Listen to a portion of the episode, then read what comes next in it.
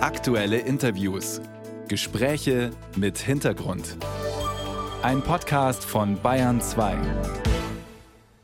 Bei der Linken rumort es und das schon seit längerem. Das hat vor allem mit den Überlegungen von Sarah Wagenknecht zu tun, die Partei zu verlassen und eine neue zu gründen.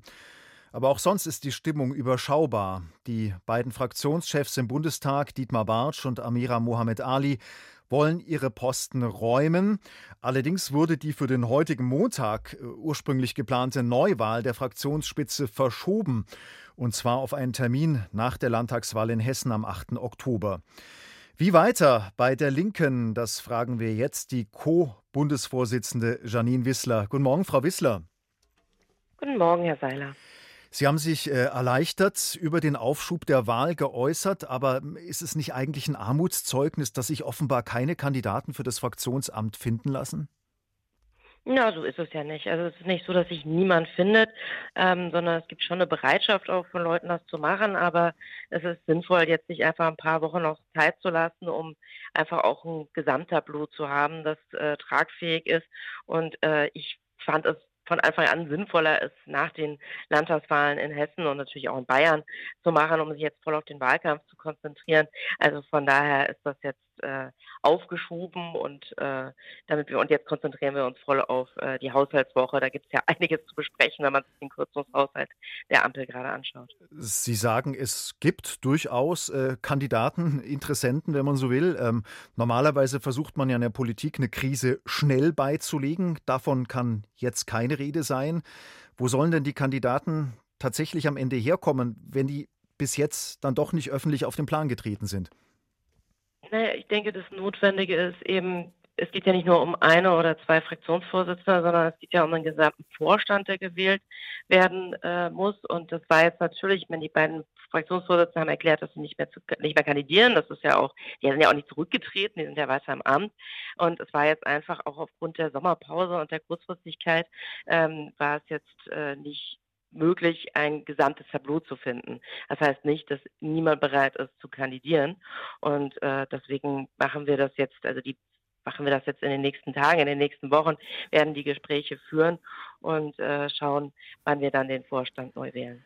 Die Co-Fraktionsvorsitzende Amira Mohamed Ali hat ihren Rückzug von dem Amt ja damit begründet, dass die Partei, insbesondere der Bundesvorstand, also gewissermaßen auch Sie, ähm, die Ampelpolitik nicht fundamental kritisiert. Ist an dem Vorwurf was dran? Fühlen Sie sich da angesprochen?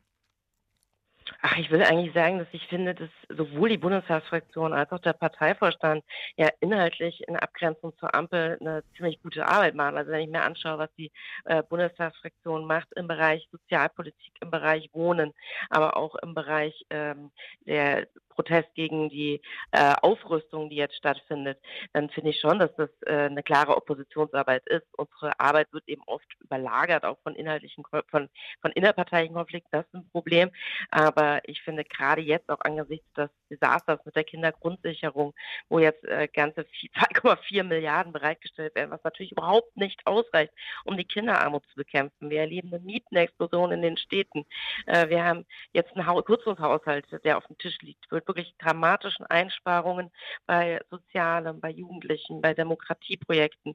Also ich finde, da ist die Linke als Opposition gefordert und äh, das sollten wir gemeinsam, Partei, Vorstand und Fraktion gemeinsam, diese Opposition auch äh, machen. Sie haben gerade schon das Stichwort innerparteiliche Konflikte gegeben. Ein zentraler Kritikpunkt betrifft den Umgang des Vorstands mit Sarah Wagenknecht. Äh, Mohammed Ali meint, äh, die Parteispitze wolle nicht nur eine Trennung von Wagenknecht, sondern auch einen Teil der Mitgliedschaft aus der Partei drängen.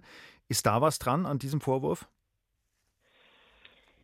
Wir wollen überhaupt niemanden aus der Partei drängen. Wir haben nur die Situation, dass äh, ein äh, sehr prominentes Mitglied nun mal öffentlich darüber spekuliert, äh, eine neue Partei gründen zu wollen und dass wir mittlerweile wissen, dass es Vorbereitungen innerhalb unserer Partei gibt, eine neue zu gründen. Und ich sage mal so, keine andere Partei würde sich das bieten lassen. Also das innerhalb ihrer eigenen Partei ein konkurrierendes Projekt aufgebaut wird, äh, das ist äh, ein riesiges Problem. Und deswegen will, geht es nicht darum, irgendjemand rauszudrängen, sondern wir haben klargestellt, es gibt eine rote Linie. Und die rote Linie ist, wenn man anfängt, ein Konkurrenzprojekt aufzubauen, das können wir natürlich nicht akzeptieren, das kann keine Partei akzeptieren. Und ähm, ich will auch dringend dazu auffordern, das einzustellen. Wir haben mit der Partei Die Linke eine Kraft für soziale Gerechtigkeit, für Umverteilung, für gute Arbeit. Und äh, wir sollten alles dafür tun, die Linke wieder erfolgreich zu machen, weil Zersplitterung war noch nie ein Erfolgskonzept.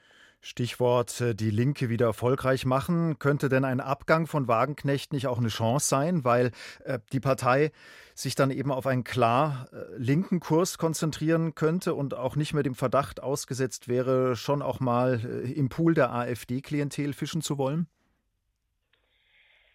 Also Sarah Wagenknecht muss selber entscheiden, was sie macht. Und äh, die Linke hat eine klare politische Ausrichtung und äh, die ist mehrfach auf Parteitagen und äh, äh in anderen Gremien demokratisch beschlossen worden.